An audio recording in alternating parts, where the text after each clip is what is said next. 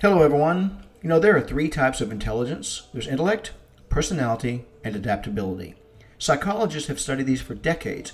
They've come to the conclusion that one of these types of intelligence has the highest correlation to success. Which type do you believe it is?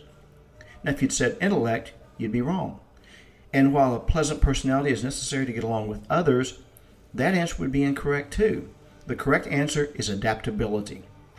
Being flexible in your approach to problem solving means you see things from a variety of angles. You aren't hyper focused on just one. Your ability to adapt and be flexible will take you far. Now, if you're fortunate enough to have a high amount of all three, there's no stopping you, and that is something to consider.